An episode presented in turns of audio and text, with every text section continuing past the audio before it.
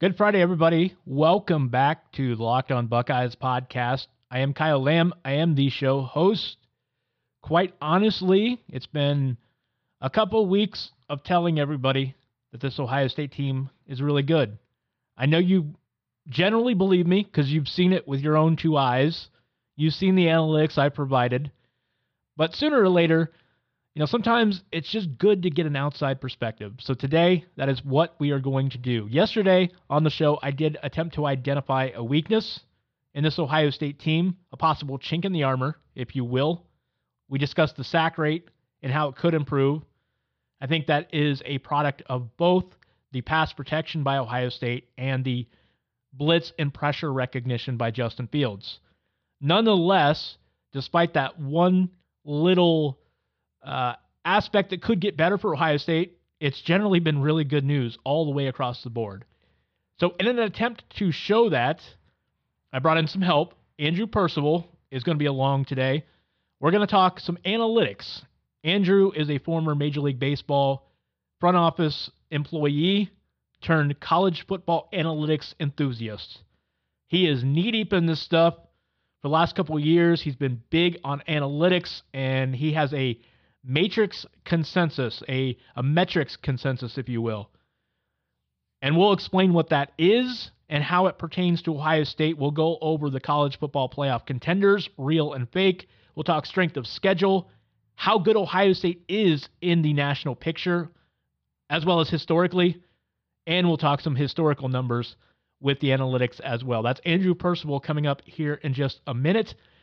This is the Locked On Buckeyes podcast. I hope everybody that listens to the show regularly tells their friends, tells their family, tells their friends' family about the show. You can find Locked On Buckeyes five days a week on your podcasting platform of choice, including Apple iTunes, Google Play, Stitcher, Spotify, iHeartRadio, etc., or by saying play the Locked On Buckeyes podcast on your smart speakers. You can also hear me on my platform, Unscripted Ohio, talking more Ohio State and more Ohio sports as well. Be sure to listen to me on both, if you will. You can catch me on Twitter at KYLAM8. You can catch the show on Twitter at Locked On Buckeye, singular. We have a big week coming up next week.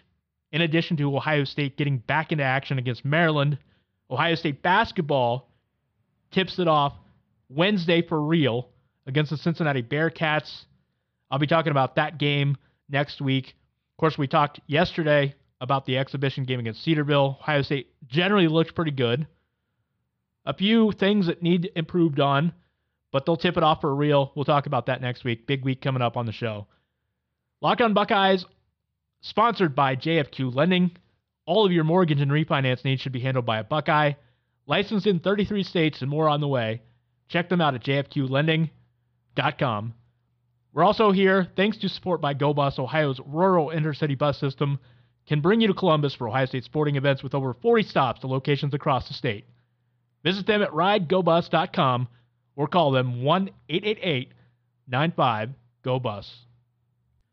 We're here now to talk some college football metrics and analytics. You guys know I geek out about this. It's it's kind of fun though because you're probably tired of hearing me throw the numbers at you. So I brought somebody else in. You can hear it from a different perspective. And for that perspective, I brought in Andrew Percival, a guy that is knee deep in analytics on Twitter. He is at pdog206 if you're interested in hearing more from him. Andrew, appreciate you coming on Lock on Buckeyes podcast. It's great to great to have you on here. Thanks, Kyle. I'm uh, excited to be here. So let's start with the background. Um, everybody always wants to know how people get into this, and it, it's it's an interest. Everybody has their own story. How did you get to the point where you're doing this? Because you you really take it to another level and I appreciate your analysis and, and your in depth uh, perspective and how you do it. So so kind of walk me through how you got to the point where uh, where you got to this point and and what it is you're doing exactly and trying to measure. Well, I um I'm grew up in Seattle, Washington, and, and grew up loving college football through the Washington Huskies and the Pac-10, um, and I've, I've, loved the sport since I was very young. Um, and then, you know, when I graduated from college, I ended up working in Major League Baseball for 12 years uh, for three different uh, organizations. And it was kind of through through that world of, of baseball operations and being around a bunch of people who were very into analytics that um, kind of surprisingly, um, it was there that I first learned about things like the Sagarin ratings and SRS because I was on baseballreference.com every day for my day job um, and then kind of found out that they had a whole universe of college football stuff. So that was around 2009, 10, 11. I started getting really into um, the concept of computer rankings and that there were ways that were better than the sports writers and the AP poll and the coaches poll to evaluate teams. Um, and then through kind of some historical, um, kind of going back and, and, trying to look at history from that lens, it, it gave me a little bit more love that um, all the 1991 Washington Huskies obsession that I was surrounded with was actually justified in the metrics. Um, and and then it really it's only been the last couple of years that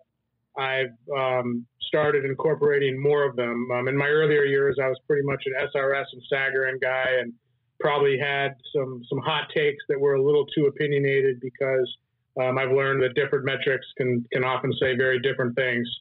Um, and so, in the last five years, I've developed.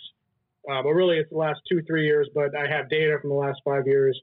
Developed what I call the metrics consensus, where um, I take eight different computer rankings online that I've kind of spot checked throughout the, the years. You know, there's a number of kind of, you know, wonderful outlier case where it's like, okay, give it, give it this test, give it that test.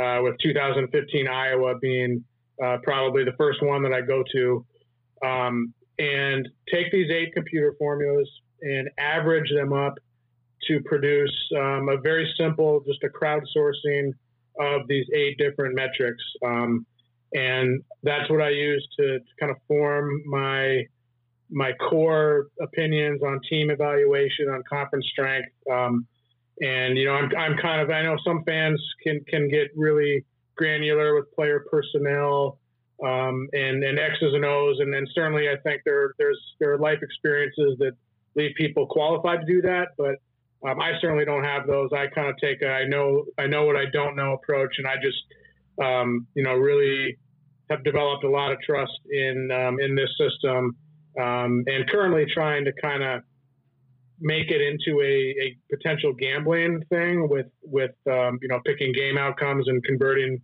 this into point spreads. And I'm having a lot of fun doing that, but. Um, obviously, as you know, Vegas is very, very smart, very, very advanced. but the output does tend to be something that looks uh, far more like a Vegas power rating than you know maybe the AP poll.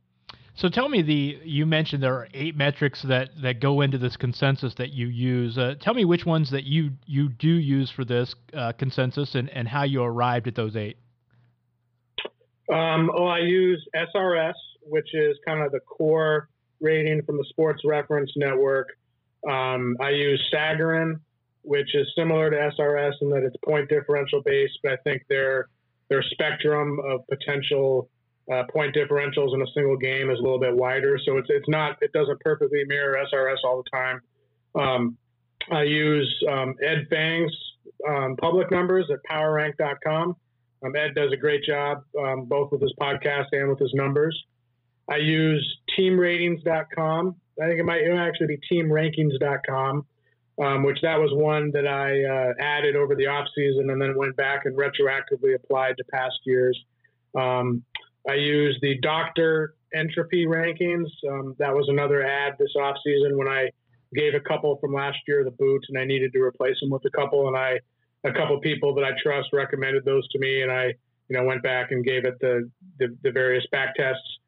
Um, ESPN FPI is in there. Brian Fremeau's FEI is in there and Bill Connelly's SP Plus. I guess we got to call it SP Plus now. Yeah. Um, so those those are the eight, um, and I don't take exactly you know the the what what comes out of those as far as like a point spread. I do do some standardization kind of behind behind the scenes um, to kind of get them all on the same plane. But um, yeah, those are those are the core, and um, every week they're they're fully refreshed by either Tuesday or Wednesday, and um, it's a, it's a lot of fun to kind of track the results over the weekend and um, you know see how things things shape up. Although often, like any metric system, um, it doesn't always perfectly correlate to fan emotion.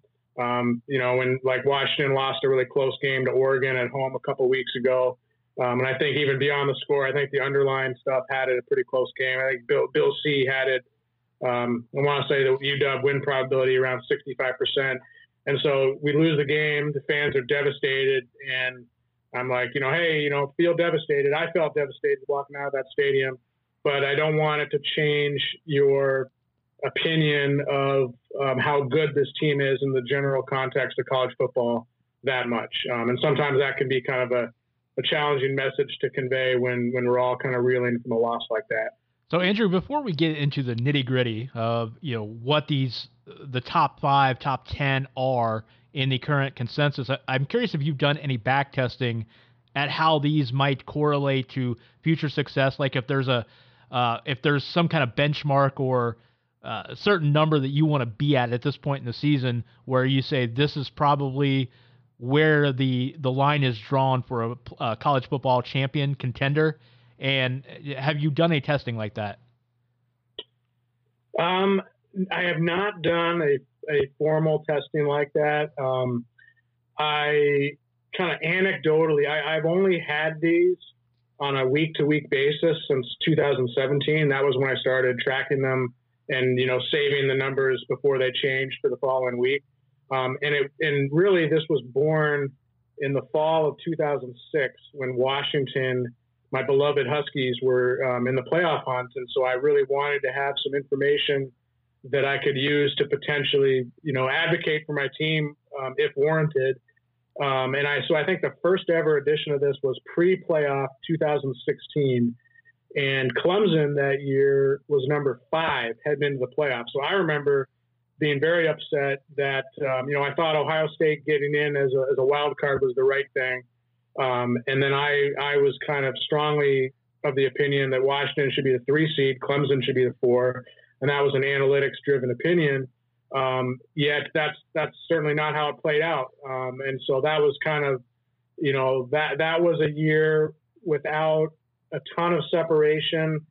Once you um, you know once you got past Alabama um, as the clear number one, um, and so I, I think certainly for, for big like Iowa 2015 is probably the best example where you're just watching them the whole year and you know it's like okay no like this is not this is not a national championship contender if they get in somehow it's because of the the shocking result in Columbus against Michigan State and it's going to result in a non-competitive three and a half hours of playoff football. Um, so I, I think I've, I, I've, I haven't done any formal testing, but that Clemson lesson from 2016 um, certainly is such that you know you don't take them you know so literally that you know every little spot or every little you know point ten gap between two teams matters that much, and to kind of really take a big picture approach. 2013 Florida State would be, or 2014 Florida State would be another example of a team where this perspective on the sport um, would have you know predicted what happened in the in the semifinal. But those are just anecdotal uh, maybe some confirmation bias in there. So I have to keep that in mind. But um, that's I, I, have gone back and tried to back test for like against the spread and, and just picking winners and um, that kind of thing. But but as far as like a playoff, are you a contender? Are you not? Um, I would say it could easily be done, and and it probably just probably around one 1.8, 1.9 standard deviations above above average would be my just kind of gut feel. So, what is the top four right now? If we picked the college football playoff today, based on this metrics consensus, what would be the top four, and what teams do you think w- would be in the mix, analytically speaking, if we if we use that basis to pick? Well, um, number one, the the emphatic number one is the Ohio State Buckeyes. Um, it, they are number one in the consensus right now um, with an average 2.80 standard deviations above average. Um, and Alabama comes in a very, very distant second at 2.35. So, um, you know, I'm a, I'm a huge SEC guy, not not out of affiliation or geography, but more just that's where the metrics often take you. But um, I, I, think if I'm if you're a Buckeye fan out there and you're a little offended that Alabama is kind of defaults number one, um, the the analytics will will back you up strongly in that this year. So Alabama's number two, uh, Clemson is number three, at 2.14. So that's a that's a sizable gap behind uh, number two Alabama, but nowhere near as big the gap between number one Ohio State, number two Alabama. LSU is number four at 1.97. Penn State's number five at 1.79, and uh, Oklahoma is number six at 1.75. They did not take um, as big of a hit as you might expect from the Kansas State loss. I mean, with it not only being a, a close game, but I think some of the yardage stuff that I saw um, had them get out gaining them by a huge margin per play and, and things like that. Um, and then after that, you have a bunch of teams that are bunched pretty closely. Wisconsin at seven, Georgia at eight, Auburn at nine, and then Utah and Oregon ten and eleven. Uh, but really, from a playoff perspective, um, I think if, if I'm looking at this document and then trying to apply the, the common sense um, uh, approach of the, of the of the committee, I would probably cut it off after number six, Oklahoma, um, and that Utah and Oregon, uh, even though they each have one loss, and I'm a Pac-12 guy, uh, they are not of that level this year, um, and, and would probably require, um, you know, one of them to to to really start blowing like everybody out. Um, you know, close wins against, you know, Washington State um, are not going to cut. Utah is kind of trending trending that way, but but I think the the Pac-12 it's, it's the number four league this year. It, has been beat up in the press all, all off season. Out here, it was a major talking point. Um, it's it, we're happy to be comfortably out of the cellar, uh, far better than the ACC this year. But um, at the very top end, uh, it, it is not offensive to me in the least that uh, Utah and Oregon are kind of on the outside looking in um, at this point. So, Andrew, what was interesting to me is in Big Ten country, there's always the discussion of, of the SEC and whether it's hyped and overhyped. And interesting thing this year, though, is the metrics really do love the Big Ten, and a case could be made that the Big Ten maybe is the best league this this year. What do what do the metrics say in your eyes, and uh, and what do you make of if it came down to a one loss Penn State, a one loss LSU for maybe the fourth spot? what would the metrics say about that kind of discussion? Well, um, at the if you aggregate all 130 teams, the numbers for 130 teams, the consensus still has the SEC as the number one league in the country. But um, one of the wonderful things about this perspective on the sport is you can quantify kind of the degree of difference between two two teams or two conferences. It's not all just about what the ordinal rank is, and so I've got the SEC number one at 0.79, the Big Ten number two is 0.67, the Big 12 number three, Pac 12 and ACC. And the Big Ten, it wasn't until this past weekend that the Big Ten passed the Big 12. So I think the Michigan thumping of Notre Dame had a lot to do with that. So to answer your question, while I am not going to give the Big Ten, you know, the, the, the, top spot in the country this year, um, I do think that the, the gap has shrunk and that this is not a year of, of huge um, kind of hyper conference polarization. 2016 was like that. 2018 was like that, um, where the SEC was just kind of a far number one.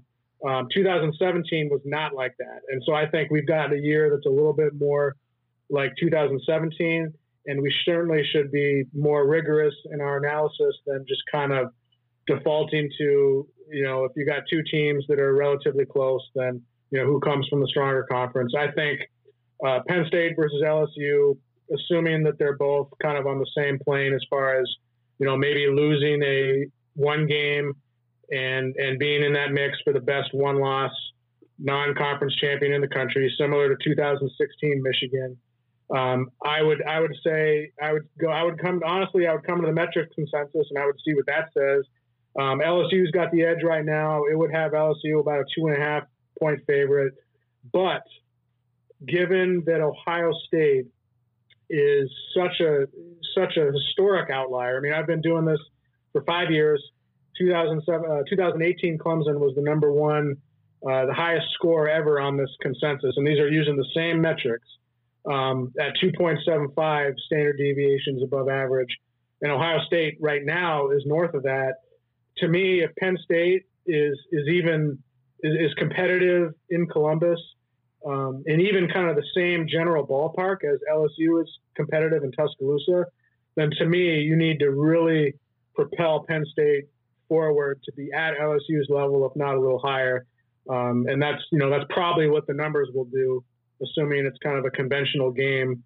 Um, you know that the margin reflects reality. But um, so yeah, this is a year that um, you know I, I, it's not a huge conference polarization year. I, I would say uh, we don't know, and I do think uh, over the weekend I didn't I wasn't necessarily there, but um, I do think that Penn State would absolutely be a viable uh, wild card um, you know, entrant um, into the playoff, and even in Ohio State for that matter. I mean, shoot, given how given how off the charts they are right now, I'm prepared to argue for their inclusion, even if Penn State uh, pulls off a miracle in Columbus in a couple weeks. We're talking with Andrew Percival. We'll be back more to talk about Ohio State's historical dominance, the strength of schedule, and more from Andrew Andrew Percival coming up next. Talking about erectile dysfunction isn't easy. Usually we brush it off or blame ourselves, saying things like, I lost my mojo, or we avoid it altogether with excuses like, I had a long day at work, or sorry, honey, just not feeling it. But with Roman, it is easy to talk about. With a real doctor who can prescribe real medication, it's simple, safe, and totally discreet. With Roman, you can get a free online evaluation and ongoing care for ED all from the comfort and privacy of your home. The doctor will work with you to find the best treatment plan. If medication is appropriate, Roman will ship it to you with free two day shipping. The whole process is straightforward, simple, and discreet. Getting started is simple. Just go to getroman.com slash lock and complete an online visit. Erectile dysfunction used to be tough to tackle, but now there's Roman. Complete an online visit today to connect with a doctor and take care of it. Just go to getroman.com slash locked to get a free online visit and free two-day shipping. That's getroman.com slash locked for a free visit to get started. GetRoman.com slash locked. All right, we are back now here on Locked On Buckeyes. We're talking data and analytics with Andrew Percival. Uh, so, Andrew, let's go back to Ohio State now. Uh, you mentioned a couple times they're they're on a historically good run. I've been talking about it here on the podcast for the last couple of weeks. The strength of schedule is, I think, better than people give it you know give it credit for. But where Ohio State really especially stands right now, you and I had this conversation about the SRS, which is the simple rating system found on College Football Reference, and in that measure. Ohio State right now is is basically one of the all-time great teams. In fact, it is number one all-time if you go back to the uh, scholarship limit era, starting with 1975. So Ohio State, it, it's not just uh, it's not just the eye test. The the analytics back up right now. Ohio State is really really good. Absolutely. Um, I, you know, the, the, the consensus paints that picture from 2014 on, but uh, going back uh, to, to, to, the early 70s, I, I noticed when I refreshed my numbers this week and I saw they were, I think, around 30. So that means that they they would be a, a 30 point favorite over an average FBS team on a neutral field. And Alabama, mighty Alabama, uh, was down there at 23 point something. Um, and so it has Ohio State you know, minus seven over Alabama. Uh, the consensus has something similar. And then going back, um, I, you know, you've got 91 Washington, which out here we're, we're very proud of, and, and that particular metric totally supports that notion. And, you know, when people tell us we're lucky to get half a national title because the coaches voted for UW, um, then we say, no, we, we should have got the whole thing. Um, but then you got 95 Nebraska, and um, yeah, it, it, and, and, Ohio State has the strength of schedule left on the schedule where they they absolutely have an opportunity to maintain that. Um, and so yeah, I noticed the same thing, and it's uh, it is just stupid how how high their their SRS in particular is right now. And what's interesting, Andrew, is is I I get we hear this argument a lot here in Columbus. I know Buckeye Twitter is always talking about it. I think people tend to fall in the trap of only looking at your best wins and and they tend to ignore or not understand the rest of the schedule in some cases as a whole is maybe a little bit better than just your top couple of opponents. And that's where we're at with Ohio State right now because if you look at almost every strength of schedule metric, it appears Ohio State is one of the best among the top 10 to 15 teams. And but yet, you know, if you listen to the average college football fan out there, they'll say Ohio State hasn't played anyone. So so what is the analytics saying about Ohio State's schedule right now? So the the way that I calculate strength of schedule, um, not surprisingly, it comes down to the metrics consensus. Um, if you need to, you know, you need to assign a particular value to every single team on the schedule. Some of the the crude sports radio style, where it's like, oh, how many ranked teams have they played, and, and that kind of stuff. I mean, that, that is just a very very poor way to do it. You have to evaluate every single game and you have to do it in kind of a non-binary way. So you're just on a continuous spectrum, assigning a number to every single team. That's what the metric consensus does. And um, as of right now, um, I have a strength of schedule document that looks at not who they've played up to this point, but the entire 2019 regular season. Um, and I did that to project some strength of schedule numbers um, coming into the year using the previous five years of the metrics consensus. Um, and but the other night I put in the current numbers, and Ohio State's strength of schedule comes in at number 12, um, or no, number number 14. Number 14 right now. Um, number one is South Carolina, and uh, number two is um, see, I got it up here. I believe you may have had it was it Michigan. I, I happen to see yeah, this. number two. Yeah, number two is Michigan. Number three is Auburn. Number four, Michigan State. Um, and Ohio State's sitting there at 14. And um, coming into the year, I had them projected for number 32. Um, and you know, you had you had a Power Five, you know, no Power Five non-conference opponents, which um, I do a lot of scheduling work as well, so I know that that was likely some sort of scheduling cancellation snafu and not not uh, representative of ambition. But even with that as a side, uh, Cincinnati is the second best G5 in the country according to the consensus. Florida Atlantic is one of the the top 12, 13 G5s in the country. Um, and then Penn State is having an excellent year, uh, supported by both the, the win loss record and the metrics. Um, and then Michigan is certainly um, no slouch and likely a little better than than kind of the cacophony of voices the last couple weeks with, with kind of what they were going through. Um, and so there are no of, of the playoff contenders. Um, I've got Ohio State at 14, um, Oklahoma's at 37, Alabama is um, down there at 49, um, and that's you know the the combination of uh, you know Duke being their non-con, but then uh, Tennessee on the other side. Like Auburn, it's not it's not a it's never about schedule format because Auburn is number three, Alabama is number 49 with identical scheduling formats: a neutral, non-conference P5, uh, three, you know, two G5s, one FCS, and then eight SEC games with a protected crossover. But just the way the crossovers have tended to fall, the biggest problem with Alabama's uh, scheduling model in general is just because Tennessee is their protected crossover and they they've been down.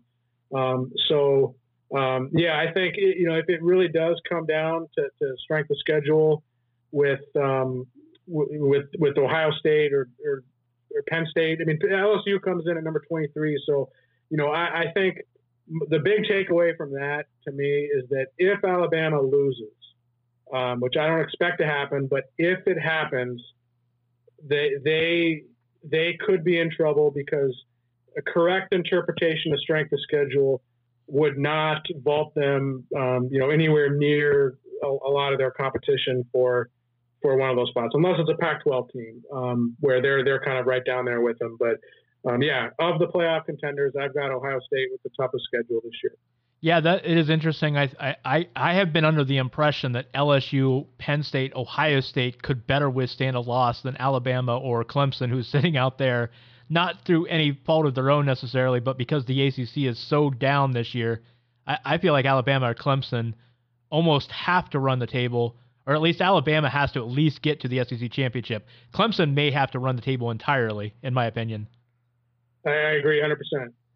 So I, I want to ask you about another team that, that really has the analytics people versus the eye test people this is a, a, tough a tough team, and I know you've you've written about it here uh, recently. Minnesota, I know the analytics don't like them because their schedule is really really bad. They're an interesting case study because it seems like they are playing better football now than they were early in the year, but at the same time they're also pay, playing some really bad teams. They're playing teams that haven't been uh, the college football nerds. You know, we both follow them. They've mentioned that actually all four of the recent Big Ten games have been against backup quarterbacks, which is just absolutely astounding. To, to I, I don't think I've ever seen that before. So where where do you have Minnesota in your analytics, and and how would you uh, measure this team given what we've seen so far? Um, well, they're number 20 in the consensus, um, which is uh, they've they've been rising fast over the last couple of weeks. But that is a great point about facing the backup quarterbacks. That is uh, by far the weakest thing about the the metrics uh, kind of centric perspective on the sport. As uh, my my little spreadsheet here does not know that, um, and that's absolutely relevant. But um, they're number 20, so they are in the middle ground where um, I have to watch my tone and not be as hard on them as I was uh, Iowa in 2015. Um, but they are nowhere. Where, where do they rank? Like 12 or 13? They're they're not that good. Um, but it, it is possible to be undefeated as a P5 at this point in the season and be a little lower than that. I think Iowa in 2015, Iowa finished number 32 in the consensus. Um, and so Minnesota, and that, and that, that includes, you know, the, the, the beat down in the Rose Bowl. But um, I, I, it looks like at this point, um, I'd be surprised if Minnesota doesn't finish higher than that. So um, I would put them in the moderately overrated category, but not deserving of the outrage that um, Iowa in 2015 generated. At least with me personally, I was I was hot about them all year, and there was some family stuff involved with that, as I have um, cousins that are Iowa Hawkeye fans, and so I remember, you know, having fun. I've, I've enjoyed telling them the last couple years that their teams, each of the last few years, have been uh, better than their 2015 team, uh, which kind of blows their mind. But um, yeah, so Minnesota is number 20, um, and uh, you know, other kind of funny, interesting nuggets from the consensus. UCF is number 14 which is right around where they've been in recent years. Um, and so I, with UCF fans, it's like, you know, hey, you guys aren't uh, aren't undefeated, but don't your your team is is on on according to this perspective roughly the same as they were in kind of those magical seasons. Um, and um, Texas is 24, USC is 23. Um, so yeah, but yeah, the Gophers they're they're um, they're they're they're doing well. They're doing well. I got to give them credit. It's not easy. It's a heck of a lot easier to crack the AP top 20 than it is the metrics consensus top 20. so, Andrew, before we wrap up, one other thing that I want to talk to people about that I think they'll find interesting. So, you have done some work taking the uh, college football reference data set that goes back to, I believe, 1946. You've done some work with with this ratings consensus and kind of applied the SRS to the all-time data. So I, would like you to uh, tell us what you what you found by doing all-time data and uh, some of the revelations you have there. Yeah, well, th- that was a, a, really fun project that I've been working on for six or seven years, and it's evolved quite a bit since I started. But the, the general idea was to build a college football database, um, and, and one that went back to 1946. The reason for that is because I did not want to do a project that uh, spit out, you know, Rutgers and Princeton as, you know, the best programs of all time. Which, if you look at the sports reference database way back to the 1800s, you'll see you know decades where there just weren't many teams playing the sport. Um, and so I knew I needed to start somewhere. I picked 1946 because World War II, um, and, and probably about 60 to 70 teams dropped football during World War II, um, with obviously much bigger things going on at the time. And 1946 um, was the first year that everybody was back. Um, and so, even though the AP poll, when that, that started in I think 1936, that's been people have, have said that that might be another date to consider. But I went with 1946, used the sports reference database, um, did add some of my own data fields, um, and it's kind of a mixture of, um, you know, the SRS metric and then the accompanying SOS metric for strength of schedule but then also all the traditional um, accomplishments that you know as fans that we remember. Like you know we don't we all know that you know we, we cite you know rose bowl years and national championships and things like that not you know oh we were srs number one this year. Um, so i want a database that combined the two and then wanted to aggregate it and graph it um, in a chronological fashion um, so that you have kind of some objective an objective and visual history of college football um, and as far as Ohio State goes, um, I have a system that I call accomplishment, which blends national championships, major bowl wins, and AP top 10 or top 20 finishes. Um, and I have those all kind of weighted. Um, and I don't want to get too much detail about that, but um, weighted to reflect the the prestige associated with each each of those. Um, and I have Ohio State comes in number five there, um, behind number one Alabama, number two Oklahoma, USC, and Notre Dame, with um, national championships being kind of the driver there. I mean, I'm, I'm looking at it right now, and, and anything AP poll related kind of gets you to Alabama, Oklahoma, Ohio State, um, anything major bowl related, um, same thing. But then it's, it's, you know, they have a few, I've got them at four national championships since 1946. Um, and I, that's just, you know, major ones. So the Alabama has a reputation for claiming all these other ones. I don't, I don't play that. Um, but then where it gets really interesting is if you look at SRS since 1946, expressed as as both a raw average, but also the way I do it is SRS rank. So um, where you know whether you finish first or fifth or 130th, SRS rank converted to a percentile to uh, to accommodate the fact that you've had different differing numbers of teams um, in major college football over the years. So, for instance, in the in the late 80s, if you finished um, like 110th, that was closer to the bottom than it is today. So, uh, with that perspective on the sport, which is pure SRS rank, um, no no mention of wins and losses or the trophy case or anything, the Ohio State Buckeyes are number one, um, ahead of Oklahoma, Michigan, USC, Notre Dame, and Alabama actually comes in number six because um, I mean not only pre Saban but back kind of pre Bryant in the 50s, they were nothing special. They were a below average major college football team. So um, what it says about Ohio State is that they have the highest floor in college football history since 1946. Um, I only see one year where they failed to reach the top 60 in SRS, and that would have been 1965, I believe, uh, maybe 66.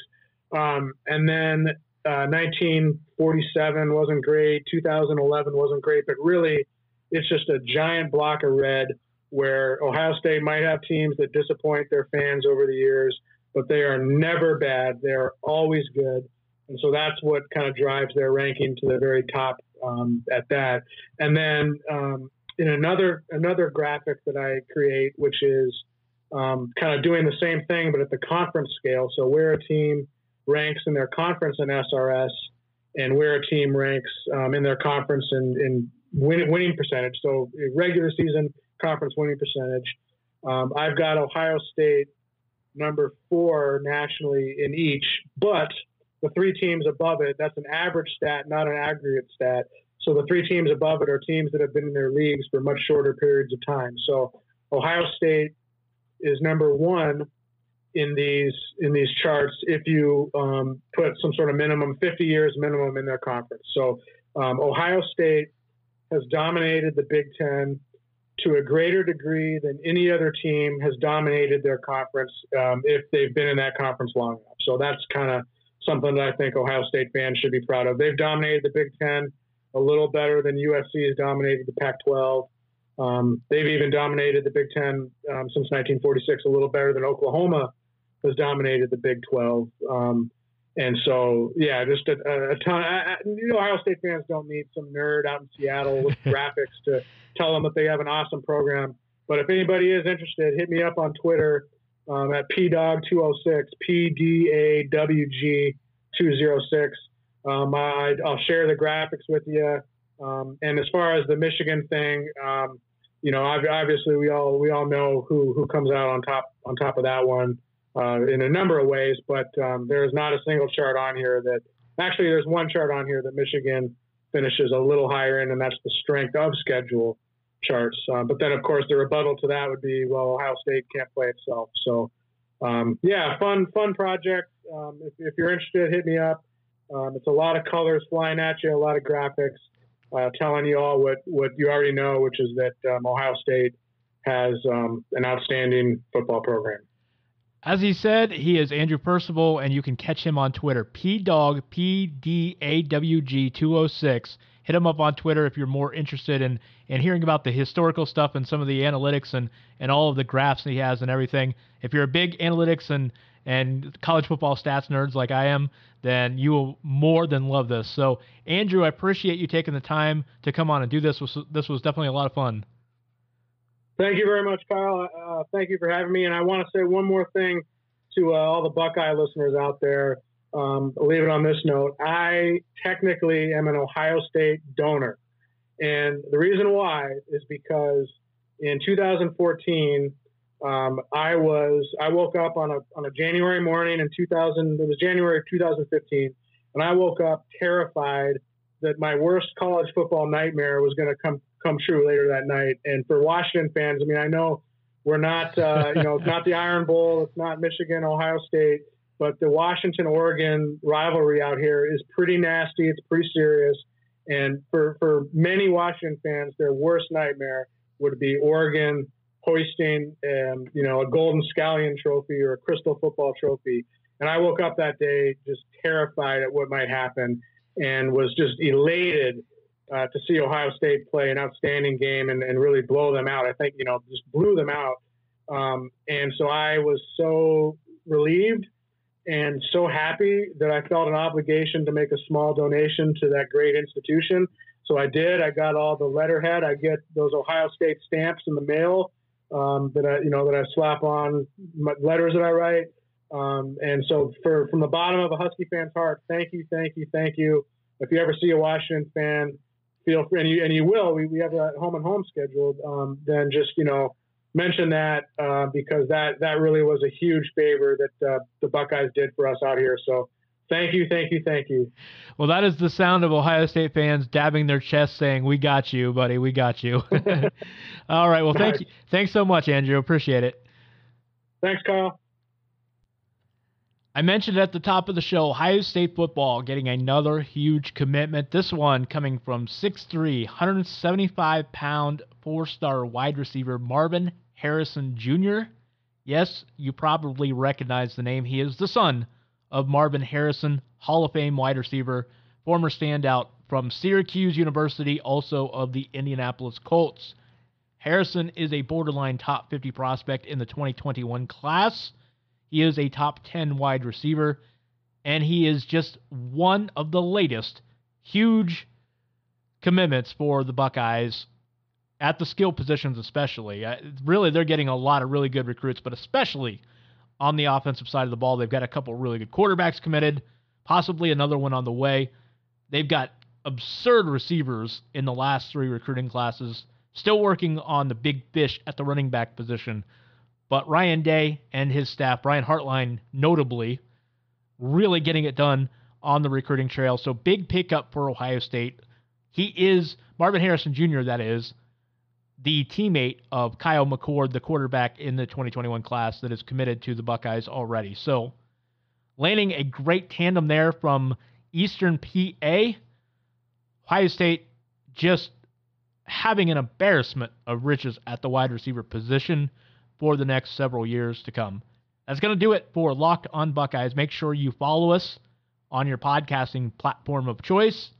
We are on Apple iTunes, Google Play, Stitcher, Spotify, iHeartRadio, and pretty much all of your favorite platforms. You can also listen to us on your smart speakers by saying play Locked on Buckeyes. Follow me on Twitter at KYLam8. We are on Locked on Buckeyes Singular on Twitter as well. Please give us a shout, give us a follow. We will be back after the weekend. Hope everybody enjoys the football, what little of it is on this weekend. We'll be back on Monday for Locked on Buckeyes to look forward to Ohio State, Maryland next week. Have a good weekend, everybody.